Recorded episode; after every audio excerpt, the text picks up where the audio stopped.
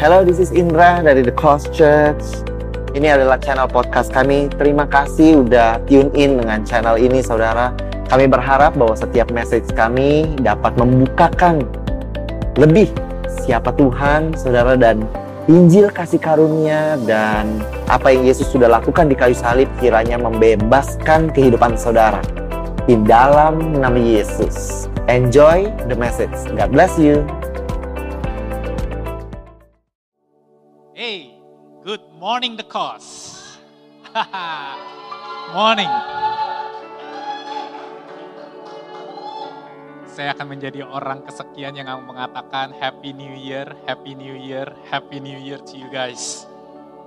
I do not know about you, tapi saya tahun ini begitu berapi-api. Begitu awal tahun mulai, langsung kayak pingin lari. Mungkin karena tahun 2020 kependem terus gitu, ketahan terus. Jadi 2021 seakan-akan kayak pingin bakar aja gitu. So ya, saya percaya tahun ini adalah tahun yang baik untuk setiap dari kita. Bahwa this is the year of God's goodness in our life. Bahwa tahun ini adalah tahun rahmat Tuhan. Saya percaya bahwa tahun ini kita akan melihat Tuhan akan membukakan pintu yang tidak dapat ditutup oleh siapapun juga. Tuhan akan membawa perkenanannya di dalam kehidupan kita. I feel such favor in our life. Dari awal tahun, I feel that there's gonna be a restful increase. Ada sebuah peningkatan, akan ada sebuah kemajuan, kita akan menjadi kepala. Tapi tidak stressful, saudara-saudara. Tidak membawa kita menjadi beban pikiran, menjadi pusing seperti tahun lalu. Seakan-akan tahun ini kita akan kayak cruising. Akan lebih mudah gitu melalui ini semua. Saya percaya ini bukan karena hanya perasaan. Tapi karena ada sebuah firman yang saya ingin bagikan bagi kalian semua pada pagi hari ini. Kabar baik yang saya percaya akan memberkati setiap dari kita. Are you ready to listen the word of God? Come on. Bacaan pagi hari ini dimulai di Matius pasal 25 ayat 14 sampai 28. Dikatakan demikian. Sebab hal kerajaan surga sama seperti seorang yang mau berpergian ke luar negeri, yang memanggil hamba-hambanya dan mempercayakan hartanya kepada mereka. Yang seorang diberikannya 5 talenta, yang seorang lagi 2, dan yang seorang lain lagi 1. Masing-masing menurut kesanggupannya, lalu ia berangkat. Segera pergilah hamba yang menerima 5 talenta itu. Ia menjalankan uang itu, lalu beroleh laba 5 talenta. Hamba yang menerima 2 talenta itu pun berbuat demikian juga. Dan berlaba 2 talenta. Tetapi hamba yang menerima 1 talenta itu pergi dan menggali lubang di dalam tanah lalu menyembunyikan uang tuannya.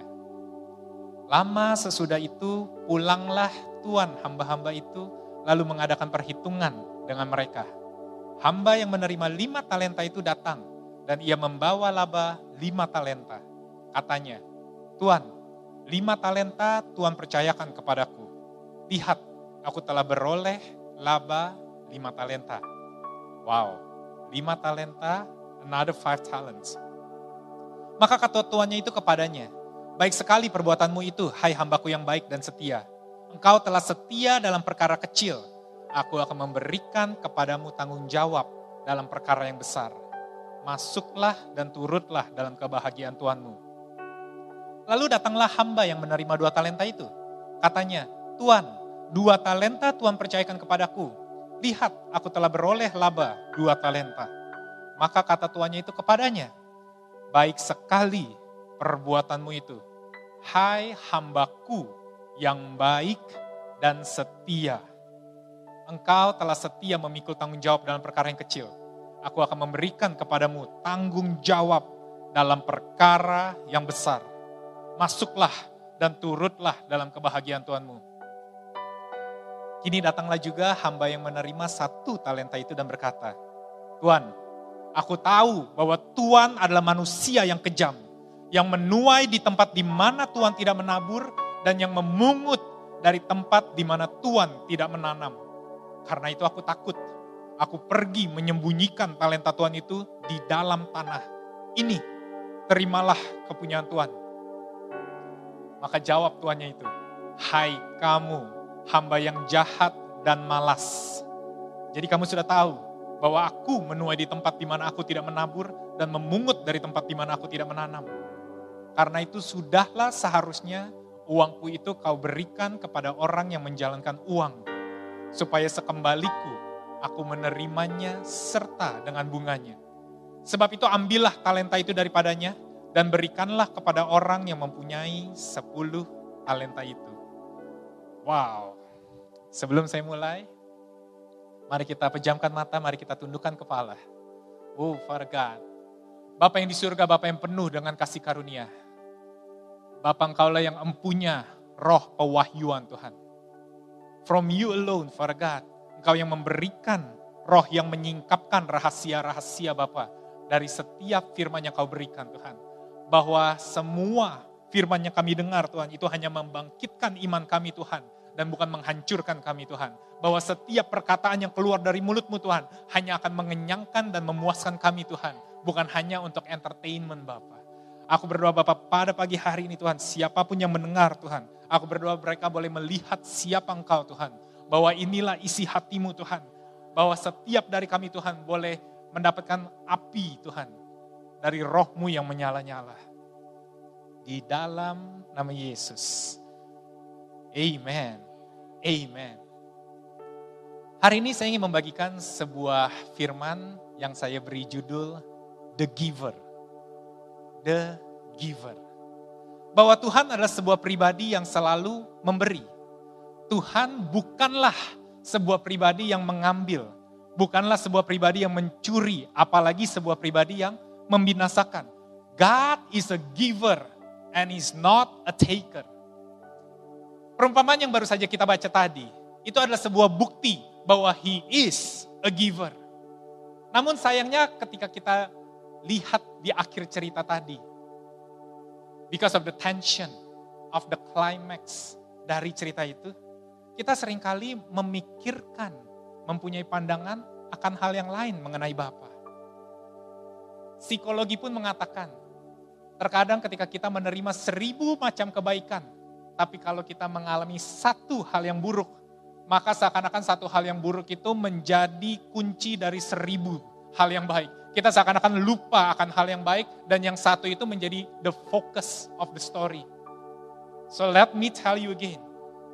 Seringkali mungkin Anda mengalami bahwa di kehidupan saudara Anda mengalami kehilangan, Anda mengalami masalah, problem yang Anda hadapi begitu besar.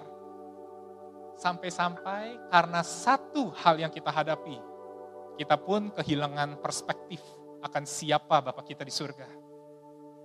Kesimpulan kita menjadi salah. Kepedihan yang kita alami ketika kita kehilangan seseorang yang begitu kita kasihi. Keputusasaan yang mendalam ketika kita melihat hasil dari jeripayah kita, kerjaan kita, semuanya terbakar hangus. Semuanya tercuri satu persatu, bahkan sampai harus tutup, sampai harus bangkrut, mengalami kerugian. Itu membawa kita akhirnya berpikir, apa benar Dia Allah yang memberi? I don't think so. Karena satu kejadian yang begitu menggoyangkan kehidupan kita. Kita pun mulai berpikir, I don't think God is a giver. Think he is a taker. Tapi di dalam kitab Kejadian, awal mula dari semua cerita di bumi, cerita tentang kehidupan saudara dan saya, kitab Kejadian memberikan sebuah perspektif yang benar tentang siapa Dia sebenarnya. That truly he is a giver and not a taker. Kejadian pasal 1 dikatakan demikian. Pada mulanya Allah menciptakan langit dan bumi. Bumi belum berbentuk dan kosong. Gelap gulita menutupi samudra raya. Dan roh Allah melayang-layang di atas permukaan air. Wow. You know the continue. Apa kelanjutan dari cerita ini? Saudara tahu. Setelah Tuhan melihat bumi yang belum berbentuk. Setelah Tuhan melihat bumi yang kosong. Setelah Dia melihat gelap gulita. Kekacauan serta ketidakaturan yang ada. Dia pun mulai menciptakan dan menjadikan sebuah keaturan di tengah-tengah ketidakaturan. He is a God that created order out of chaos.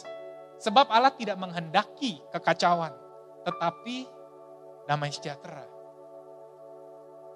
Saudara dan saya perlu mengerti, dia tidak perlu membawa terang itu masuk ke dalam kegelapan. Dia tidak perlu kepo dan mencoba memperbaiki apa yang sedang berantakan. Dia tidak perlu, saudara-saudara. Karena it will become a hassle. Itu akan menjadi sebuah sebuah hal yang malah merepotkan dia. Dan kita lihat setelah dia melakukan apa yang dia lakukan di bumi ini, dia menciptakan segala yang baik dari yang tidak ada, kekacauan pun makin terjadi, saudara-saudara. Pernahkah ngalamin kayak gitu? Sometimes we try to fix something, kita coba benerin, kita coba bantu. Mungkin ada yang sedang mengalami kesulitan, lalu kita coba bantu. Karena kita niatnya baik, kita ingin bantu. Tapi malah terjadi sebaliknya dari yang kita harapkan. Mungkin ada berantakan di sana, mungkin ada berantakan di sini. Sampai akhirnya orang bertanya, why did you even help from the first place? Wow. But that is not your God and my God. Tuhan kita adalah Tuhan yang tidak bisa melihat adanya kegelapan. Tuhan kita bukanlah Tuhan yang bisa melihat adanya kekacauan. Tuhan kita adalah Tuhan yang harus masuk dan membawa terang, membawa keteraturan, membawa damai sejahtera. Kehidupan saudara, mungkin you do not know how to get out. Engkau membuat masalah yang bahkan kau sendiri tidak tahu bagaimana cara memecahkannya. Know this my friend, my God, my Abba, your Abba, pasti mau masuk dan membenahi segala kekacauan itu. Dia ingin mengeluarkan saudara dari kegelapan itu. Maka itu tidak ada lubang yang terlalu dalam, tidak ada masalah yang terlalu besar, tidak ada lembah yang terlalu kelam, tidak ada situasi yang terlalu pelik ataupun kusut. Wow, tahun 2021 saya belajar untuk menggunakan kosakata dalam bahasa Indonesia yang baik dan benar. Luar biasa, tidak ada masalah yang terlalu pelik. Wih, Tuhan Yesus, dahsyat, in Jesus mighty name. Dia ingin datang untuk menyelamatkan kehidupan saudara dan saya. Dan tahukah saudara, cara yang dia pilih untuk membawa pertolongan tersebut adalah dengan cara memberi. Saya ulangi sekali lagi. Cara Tuhan kita untuk membawa pertolongan tersebut adalah dengan cara memberi. Dia berikan ide, dia berikan pemahaman. Dia berikan terobosan, dia berikan orang, dia kirim pengharapan, dia berikan uang. Wow, klien, cuan life in Jesus name. Karena kita perlu menerima sesuatu sebelum kita dapat menghasilkan sesuatu. Masalah yang kita hadapi itu karena kita tidak memiliki sesuatu. Maka itu Tuhan harus memberi kunci dari permasalahan tersebut terlebih dahulu. For we need to receive something so that we can produce something. Dan Tuhan benar-benar luar biasa. Ketika dia memberi, dia merencanakan segala sesuatu terlebih dahulu.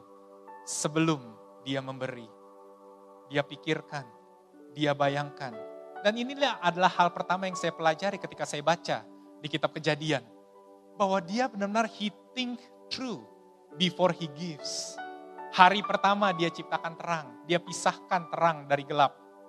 Kebalik, dia pisahkan gelap dari terang. Karena gelap harus menyingkir kalau terang masuk. Hari kedua dia pisahkan cakrawala yang memisahkan air yang ada di bawah cakrawala dan di atas cakrawala. Seringkali kita kenal cakrawala ini dalam sebutan atmosfer, saudara-saudara. Hari ketiga dia buat daratan dan laut, tumbuh-tumbuhan di bumi yang menghasilkan tunas dan juga buah.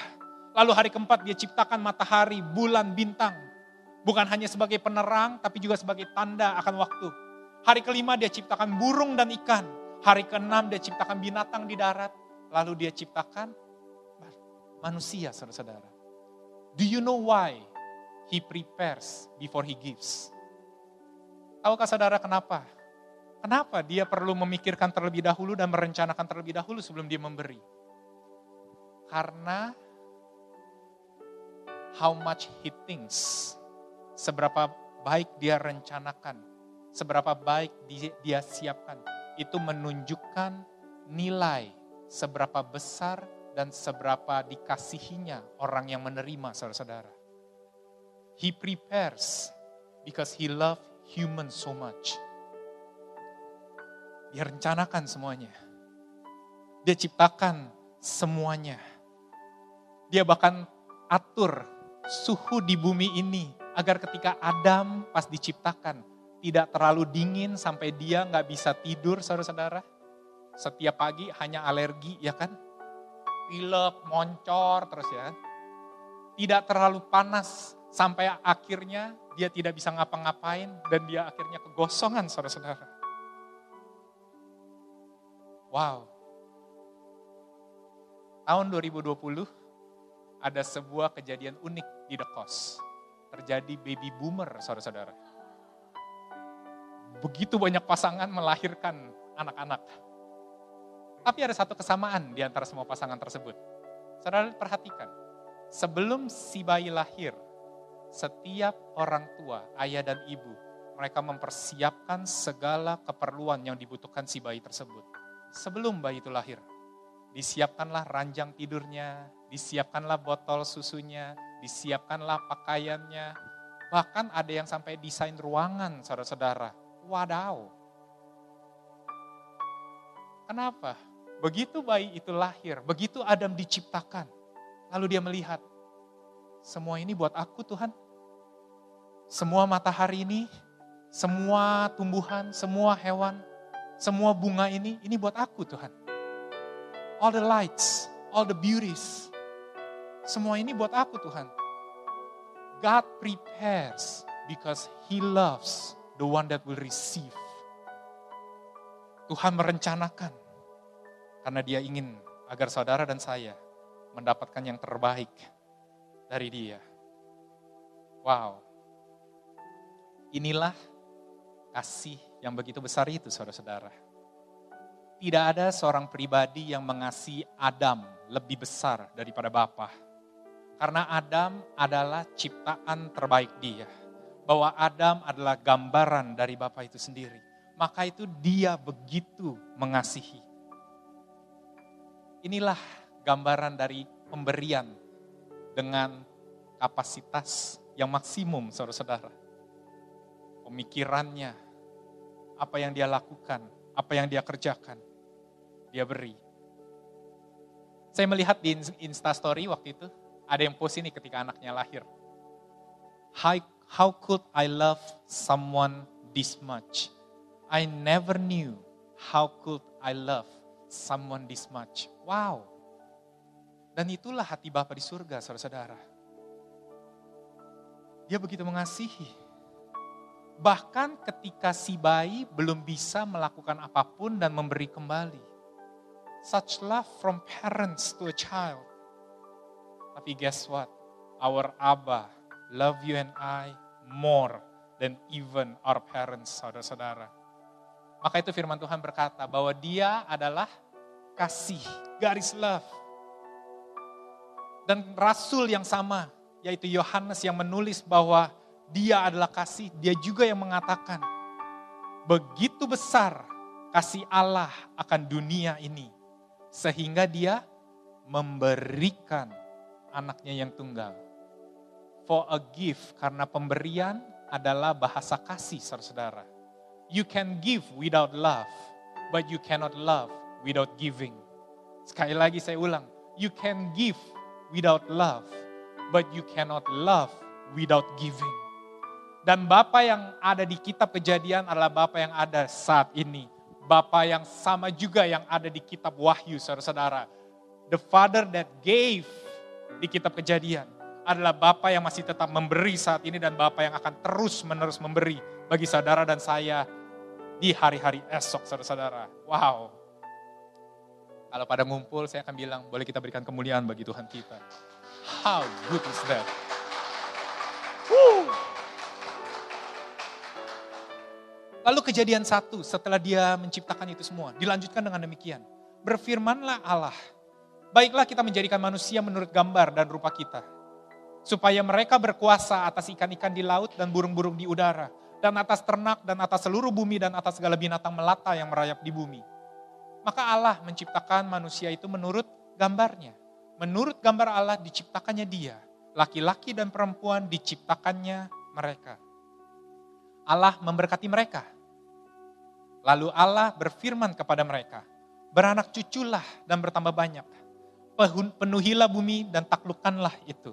Berkuasalah di atas ikan-ikan di laut dan burung-burung di udara dan atas segala binatang yang merayap di bumi.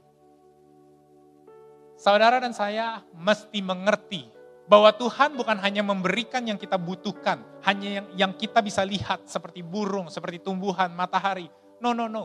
God doesn't only give what the tangible things are. Tapi Tuhan juga memberikan hal-hal yang tidak bisa kita sentuh, tidak bisa kita lihat. The intangibles. Seperti your purpose, saudara-saudara. Significance. Sense of belonging. Tuhan berikan itu, saudara-saudara. Maka itu pas pertama setelah dia selesai semua itu dan Adam melihat, this all is for me. Apakah ini semua untukku? Lalu Tuhan berikan tujuan di dalam kehidupan Adam, saudara-saudara. Agar bukan hanya dia merasa sebagai penjaga dan pemelihara dari semua ini, tapi dia menjadi bagian or the owner of what God has given. Hari ini saudara, apapun yang Tuhan telah berikan bagi kehidupan saudara dan saya, Tuhan bukan hanya ingin menitipkan saudara-saudara. Tuhan bukan hanya ingin memberikan agar saudara menjaga, tapi Tuhan ingin agar saudara menjadi pemilik dari apa yang Tuhan telah berikan. Ada sebuah alasan mengapa dia memberikan pekerjaan. Setelah dia ciptakan seluruhnya, lalu dia berkata kepada Adam, untuk melakukan sebuah pekerjaan. Lihat cara Tuhan berpikir saudara-saudara. Dia berikan semuanya terlebih dahulu, baru dia minta Adam untuk melakukan sesuatu. Bukan kebalikan saudara-saudara, bahwa engkau harus melakukan sesuatu terlebih dahulu untuk mendapatkan sesuatu. Kalau Anda belum mengerti, mungkin nanti jam 3 pagi Anda tidur, tiba-tiba teng gitu. No, because seringkali kita berpikir bahwa pekerjaan yang kita miliki saat ini is for survival, saudara-saudara. Bahwa kalau saya tidak bekerja, maka saya tidak akan membawa sesuatu pulang untuk diberi makan. Kalau saya tidak keluar pagi-pagi, kalau saya tidak lebih pagi keluarnya, maka saya tidak akan mendapatkan apapun untuk keberlangsungan kehidupan kita. We think our work is for survival. Tapi cara Tuhan berpikir, no, your work is a playground, saudara-saudara. Sama seperti ketika anak setelah disiapkan kamarnya, botol susunya, mainannya, padahal dia aja gak tahu mesti ngapain. Begitu dia lahir, yang dia lakukan, yang kita orang dewasa katakan bekerja, dia mulai main, dia sentuh mainannya, dia nikmati ranjangnya, dia mulai goyang-goyangin bonekanya. Because all the things that God has given is not for your survival. Wow. It's for your enjoyment, saudara-saudara. Ketika saya mengerti hal ini, maka itu api di dalam saya semakin membara. Saya akan keluar, saya akan bekerja karena it brings me joy. It brings me purpose. Ini membawa saya sukacita, membawa saya sebuah perasaan signifikan. Bukan karena saya harus, saudara-saudara.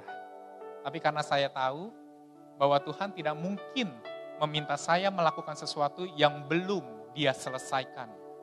Now I know. Titik di mana saya mulai, itu bukan titik nol.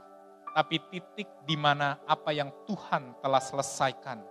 So I am starting from the point where God has finished in my life. How good is our God? Wow. Maka itu jangan heran. Setelah dia menciptakan manusia, setelah dia memberikan tujuan, kalau misalnya Tuhan ingin kita langsung bekerja, maka gak masuk akal. Karena hari berikutnya Tuhan bilang, ini adalah hari perhentian Tuhan. let's rest. No, when the baby was born, ketika seorang bayi lahir, bukan disuruh bekerja, tapi disuruh menikmati apa yang telah diberikan oleh orang tuanya. Ada sebuah pemikiran, saudara-saudara. Ada sebuah pemikiran di balik pemberian Bapa. Maka itu di Matius 25 ayat 15, di perumpamaan yang tadi kita baca. Dikatakan yang seorang diberikannya 5 talenta, yang seorang lagi 2. Saya mungkin minta slide berikutnya langsung aja, itu ada tuh tadi. Ya betul. Dan yang seorang lain lagi 1. Masing-masing menurut kesanggupannya.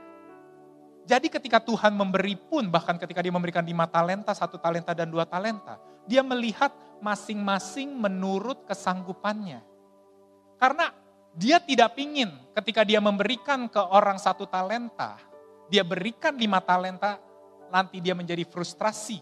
Karena dia berpikir, this is too much, I do not know how to settle this. Seperti ketika dia memberikan 5 talenta, orang yang mempunyai kapasitas 5 talenta, lalu dia berikan 1 talenta. Nanti orang yang 5 talenta itu akan frustrasi. This is too little, I can still do more. Maka itu Tuhan berikan masing-masing menurut kesanggupannya. Bahwa saudara dan saya sudah dipikirkan ada kapasitas dan ada porsi yang Tuhan berikan bagi kehidupan saudara dan saya. Agar kita bisa menikmati pemberiannya dan agar kita bisa menghasilkan dan melakukan dengan sukacita, saudara-saudara.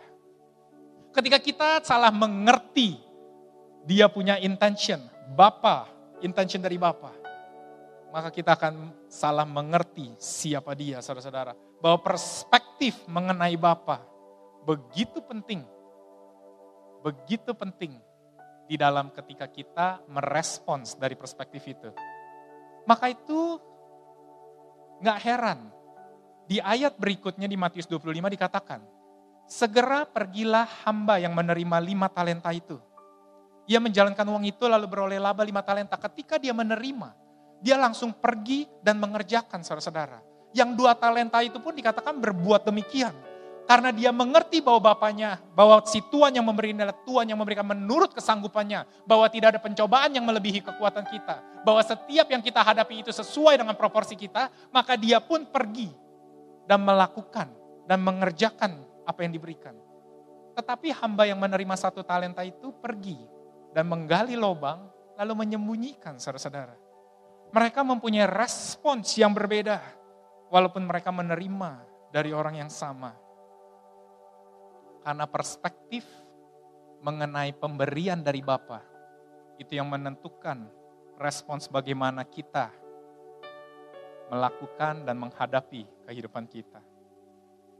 Saya mau beritahu, saudara-saudara, ketika Tuhan memberi bukan hanya dia pikirkan, tapi bahkan dia tidak hanya stop dengan satu pemberian.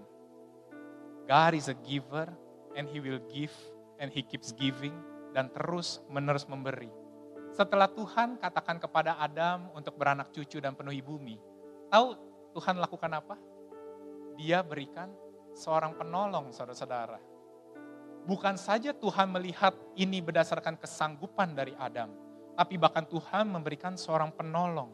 Karena Tuhan tidak bisa terus-menerus hanya memberikan satu hadiah. Tapi kita tahu cerita kelanjutannya. Adam dan Hawa sama-sama gagal. Mereka jatuh. Hadiah ketiga yang Tuhan berikan. Walaupun mereka gagal, tapi kita tahu Adam dan Hawa masih tetap untuk diminta Tuhan beranak cucu dan penuhi bumi. Tahukah tuh kalian bahwa itu adalah tujuan yang Tuhan berikan? Pemberian ketiga, even though you fail, God will not take away the purpose that He has given you. Dan seringkali kita salah menangkap. Kita pikir ketika kita sudah gagal dengan Tuhan, maka Tuhan akan cabut semua panggilan hidup kita. Tuhan akan cabut kembali berkat-berkat yang telah dia berikan. Tuhan akan ambil semuanya kembali dan dia bilang, kalian gagal, tidak ada tempat. No. Tuhan mulai tunjukkan sebuah benih di undeserved grace, saudara-saudara. Bahwa hadiah ketiga adalah hadiah regeneration. Adam dan Hawa pun berusaha memperbaiki kesalahan mereka. Mereka menggunakan cawat dari daun. Katanya tiba-tiba telanjang kita. Tolong. Tapi Tuhan berikan lagi sebuah pakaian dari kulit binatang yang menutupi. This is the gift of redemption, saudara-saudara. Bahwa Tuhan menebus kesalahan mereka. Tuhan tutupi apa yang mereka lakukan. Wow. Jika saudara lihat, Tuhan mulai memberi hadiah, sebuah hadiah. Tapi benih-benih hadiah ini akan terbungkus, akan terbuka satu persatu. Dan kita tahu bahwa ini semua adalah gambaran Yesus, saudara-saudara. Because God does not only give a gift for your time now, untuk waktu saudara sekarang, tapi banyak pemberian yang Tuhan berikan bagi kehidupan saudara dan saya adalah prophetic giving, saudara-saudara. Bahwa pemberian yang kita dapatkan saat ini bukan hanya akan menolong kita untuk saat ini, tapi ini akan terus-menerus kita buka, kita lihat di waktu yang ke depan dan akan melihat kegenapan dan pemenuhan dari pemberian Tuhan. How good is our God? Kalau saja Yakub sadar bahwa ketika dia memberikan sebuah jubah kepada Yusuf yang indah, bahwa pemberian itu adalah a prophetic gift, saudara-saudara. Pemberian itu adalah pemberian yang membawa nubuat. Karena mereka mungkin berpikir jubah itu sudah habis, masuk ke dalam sumur lalu diberikan oleh darah kambing domba, menunjukkan bahwa Yusuf mati. Tapi kalau saja Yakub bisa melihat jauh ke depan ketika Yusuf mengenakan jubah yang berbeda ketika dia menjadi orang kedua dari Firaun. Because the gift is a prophetic gift. Kalau saja mereka bisa melihat Daud ketika dia diurapi di usia 10 tahun. Menjadi seorang raja dan tidak pernah menjadi raja sampai 25 tahun kemudiannya. Karena the gift is a prophetic gift. And we have Jesus, saudara-saudara. Wow, hadiah prophetic gift yang paling indah yang pernah Tuhan berikan. Karena sampai sekarang, 2000 tahun setelah Yesus diberikan, kita masih membuka, unwrap that gift, saudara-saudara. Kita masih buka bungkus dari Yesus. Maka itu hari ini. Mungkin saudara tidak menerima hampers Natal. Mungkin saudara tidak menerima ucapan dari orang-orang lain. Mungkin saudara tidak menerima pemberian yang pantas ketika waktunya Anda menerima. But today I want to tell you this. Engkau telah diberi oleh Bapa bahwa you are gifted. Jadi orang mau bilang apapun, mereka tidak memberi apapun, it doesn't matter. Karena engkau telah diberi, saudara-saudara. You are gifted. Maka itu jangan buang pemberian yang Tuhan sudah berikan. Jangan kau kubur mimpi-mimpi yang Tuhan sudah berikan. Jangan kau sia-siakan talenta yang sudah Tuhan berikan. Hold on to that gift. Karena kemungkinan besar, walaupun saudara tidak bisa melihat sekarang, kemungkinan besar that gift is a prophetic gift. Boleh kita beri kemuliaan bagi Tuhan kita. Wow, Jesus. I am gifted. I am gifted. Tuhan telah memberikan yang terbaik, saudara-saudara. Tapi kita lihat tadi, ketika si orang yang menerima 1 talenta itu, dia lalu pergi dan mengubur, saudara-saudara. Karena perspektif kita akan siapa yang memberi, terkadang membawa kita memberi respons yang berbeda dari motivasi atau intention of the giver. Adam pun tidak luput. Karena ketika Adam dan Hawa jatuh, tahukah yang apa yang Adam katakan? Dia katakan, perempuan yang kau tempatkan di sisiku. Wow. Perempuan yang kau tempatkan di sisiku. Padahal Tuhan ketika menciptakan Hawa, dia berkata, this is gonna be your helper. Tuhan mempunyai niat baik ketika memberikan Hawa kepada Adam. Tuhan memikirkan dan menyiapkan yang terbaik. Dan ketika pemberian itu diterima, Adam pun bilang, wow, inilah tulang dari rusukku. Inilah daging dari dagingku. But ketika dia jatuh, hal pertama yang dia katakan, perempuan yang kau tempatkan. Dan dia bukan hanya bilang perempuan, tapi dia bilang perempuan yang kau tempatkan. Seakan-akan dia berkata, ini karena engkau Tuhan. Ini karena pemberianmu Tuhan. Pemberianmu lah yang menyebabkan aku gagal Tuhan. Wow. What you did 2 years ago is what made me fail today.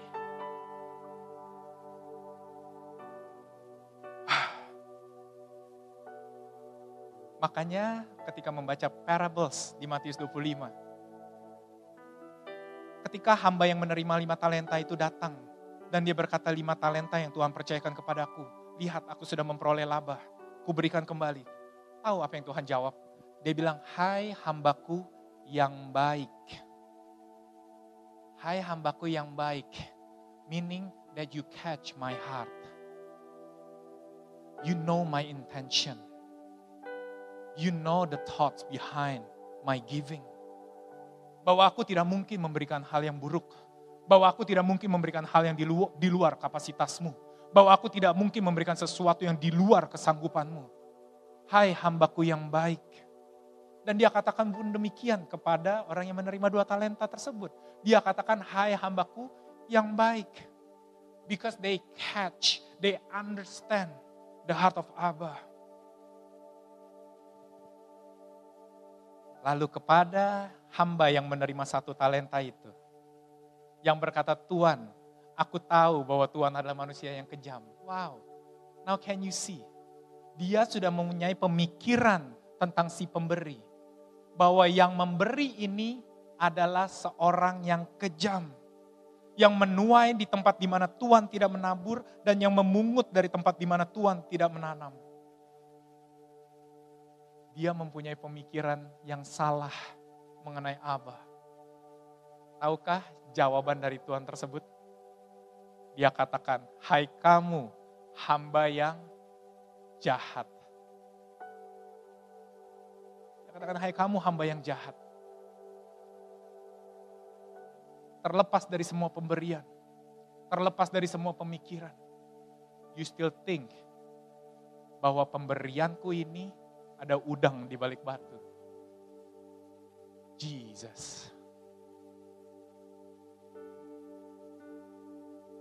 Dan seringkali tanpa kita sadari, saudara-saudara, itulah yang membuat saudara dan saya, kebanyakan dari kita, mempunyai masalah di dalam menerima.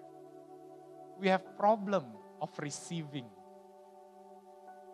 Contohnya, saya ngajak kalian makan. Oh enggak, ini mungkin enggak di gereja ini enggak terlalu terjadi karena saya tahu kalian. Tapi contohnya anggaplah ini terjadi. Bahwa ini adalah gereja yang baik-baik dan normal ya. Kalau saya mau ngajak makan, saya bilang hari ini saya yang bayar. Wah semuanya langsung rebutan. Jangan, saya aja. Jangan, pastor enggak boleh bayar. Tapi di gereja ini enggak terjadi demikian saudara-saudara. Aduh, Tuhan Yesus. Pastor mau bayar, yeah!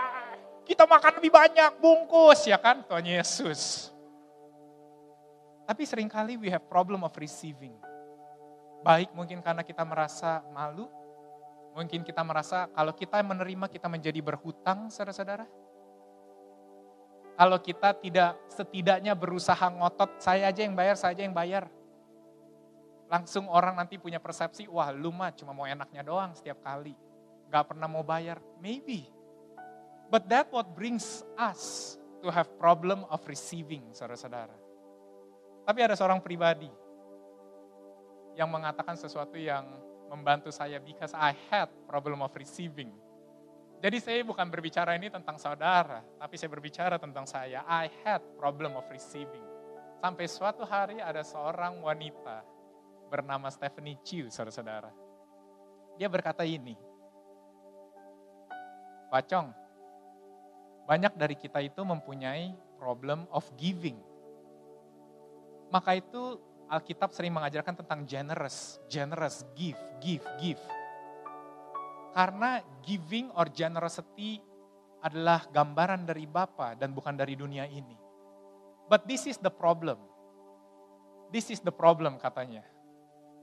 Karena giving is a step of faith, adalah sebuah langkah iman di dalam memberi. This is a problem. Berarti harus ada seseorang yang menerima saudara-saudara. Wow, waktu Stephanie Chiu bilang itu, I was blown away.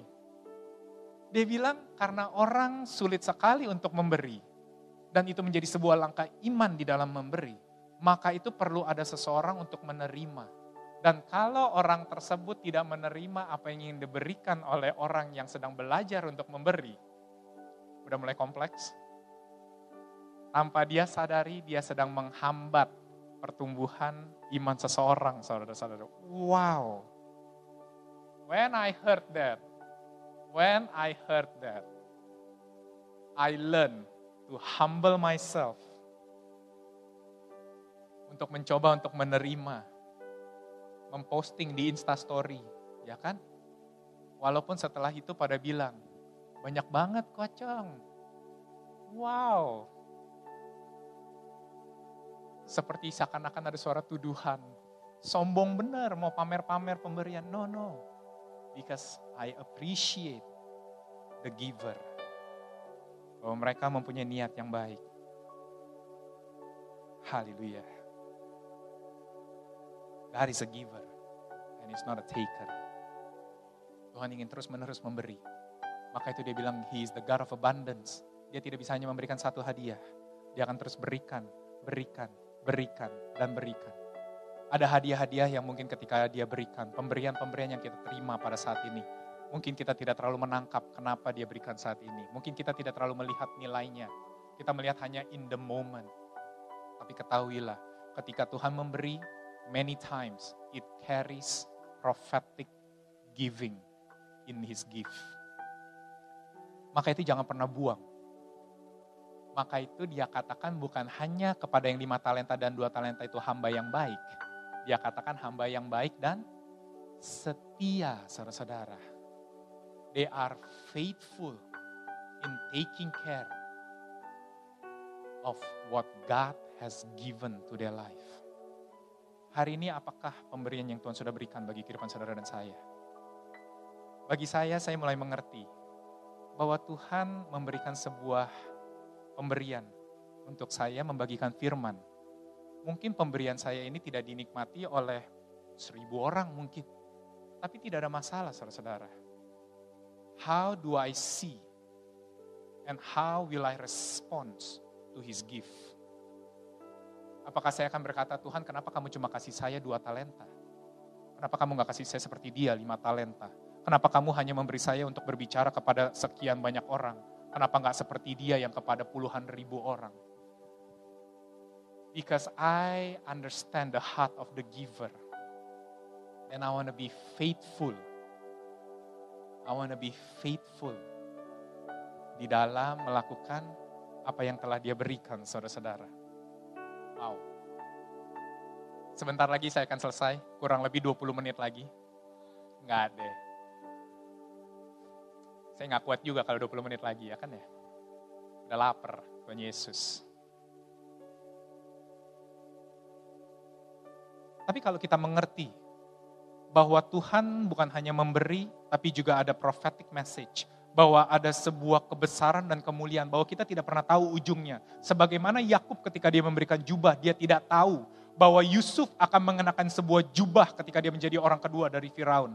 Sebagaimana Daud ketika dia menerima urapan, dia tidak tahu bahwa dia akan menjadi raja pertama dari Israel yang menyatukan seluruh bangsa Israel. Because many times we cannot see the future. Maka itu kita tidak dapat bisa menebak seutuhnya. Seberapa nilai yang Tuhan berikan di dalam pemberiannya. Maka itu kita terus belajar untuk setia, saudara-saudara, di dalam menerima, di dalam memberi, di dalam mengolah apa yang telah dia berikan. Maka itu, saudara-saudara, untuk firman yang saya bawakan hari ini mungkin 35 menit sampai 50 menit. Saya mungkin harus mengolah berjam-jam, saudara-saudara.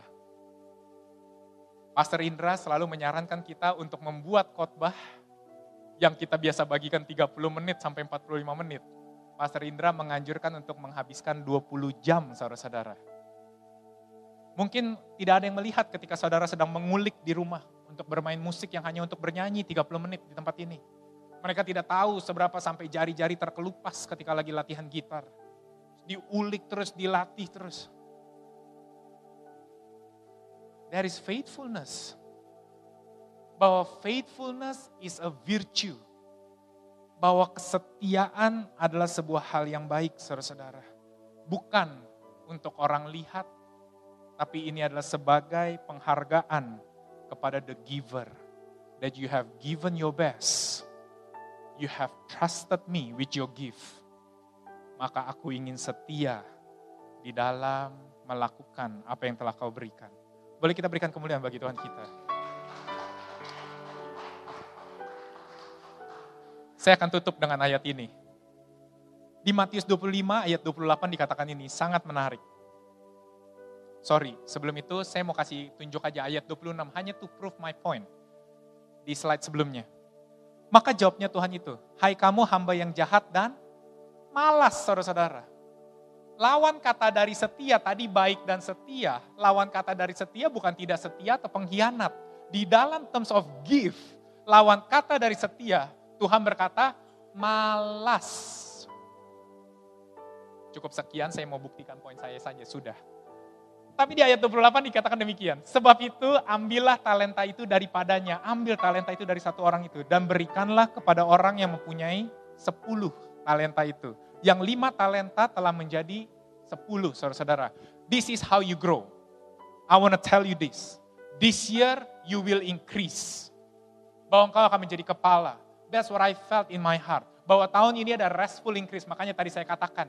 Bahwa seakan-akan tahun lalu kita sedang lagi ditarik, ditahan. Tapi tahun ini ada percepatan, saudara-saudara. Seperti busur panah yang ditahan, menyimpan energi potensial dan energi kinetik. Wish, dahsyat gak tuh? Lalu dilepas, saudara-saudara. Tahun ini ada sebuah increase in your life and in my life. Tapi increase-nya restful, saudara-saudara. Karena pas ketika si hamba yang 5 talenta di awal, dia menerima 5 talenta. Dia harus mengolah dan mengerjakannya untuk mendapatkan 5 lagi. Menjadi 10. Saudara dan saya sering dengar ini. That you need to get out from your comfort zone. You need to get out from your comfort zone. Sebagaimana pribadi tersebut menerima 5 talenta dan get out from his comfort zone. Dia akhirnya mendapatkan 5 talenta kembali. Tapi ada cara kedua yang Tuhan ingin berikan bagi saudara dan saya. Tadi di ayatnya dikatakan apa? Ambil talenta itu daripada hamba yang 1 talenta yang malas itu, lalu berikan kepada yang 10 talenta, saudara-saudara. The first time you need to get out. Tapi yang kedua kalinya, God will enlarge your comfort zone, saudara-saudara. Bahwa apa yang saudara dan saya lakukan, is within your comfort zone, but God enlarge your comfort zone. Sekali lagi, kalau nggak nangkep mungkin nanti jam 3 lewat 5 setelah yang pertama ya kan ya. Yang kedua, ting, wah, nangkap. Maka itu jangan takut akan kerja keras, saudara-saudara. We are not afraid of hard work this year. Mungkin kita harus melakukan sesuatu yang sedikit berbeda. Karena kita belum keluar dari comfort zone kita. Mungkin, saudara-saudara. Tapi yang kedua, jika saudara sudah keluar dari comfort zone saudara, this year, ada kemungkinan God will enlarge your comfort zone. Bahwa setiap hal yang saudara sudah lakukan di tahun-tahun lalu, saudara mulai lihat hasilnya di tahun ini. Kok jadi gampang ya seakan-akan. Waktu itu ngebayangin untuk mengelola atau memimpin 2 cabang aja udah sulit. Tapi sekarang kok 3-4 cabang aja kayaknya cukup mudah ya. Because God enlarge your comfort zone. So have faith. Have faith. Have faith. Bahwa Tuhan telah memberi sebelum kita memulai, saudara-saudara. Bahwa our starting point is the point where He has finished, saudara-saudara. Bahwa pekerjaan yang Tuhan berikan bukan untuk our survival, saudara-saudara. Bukan untuk kita bertahan hidup, tapi pekerjaan yang Dia berikan untuk our enjoyment, untuk kita nikmati, untuk berasa ada tujuan, untuk ada significance, saudara-saudara. Let's be faithful. Bahwa setiap pemberian Tuhan, walaupun mungkin saat ini kita tidak mengerti, mungkin itu adalah sebuah prophetic gift, saudara-saudara. So let's be faithful. Seperti sebuah benih yang kita sirami, yang kita jaga, sampai itu mekar. Faithfulness is a virtue. 2021 is a good year. Karena by God's grace, only by God's grace, we are here at this moment. Banyak mungkin orang-orang di sekeliling kita yang telah berguguran, saudara-saudara. But we are here by God's grace. Hanya ada artinya satu. He has not finished in your life what He has started in you. Maka itu, have faith.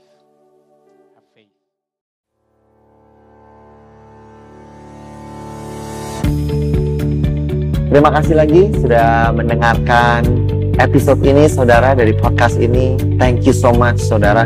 Saya berharap bahwa Injil kasih karunia dan apa yang Yesus sudah lakukan bisa membebaskan kehidupanmu, saudara. Kalau saudara diberkati, saya mengundang saudara untuk share, saudara, sermon ini baik secara pribadi kepada your friends and your family, saudara. Atau you can screenshot dan kau bisa bagikan kepada sosial media, saudara. Dan jadilah terang, saudara. I hope message ini melalui saudara bisa memberkati lebih banyak orang lagi. Dan kalau saudara diberkati, saya mengundang saudara untuk subscribe kepada channel podcast ini. Again, I want to thank you. Berterima kasih kalau saudara mendengarkan dan mengizinkan dirimu diberkati dari apa yang kami lakukan. Terima kasih, Tuhan berkati. God bless you and bless you and bless you again. In Jesus' name, Amen.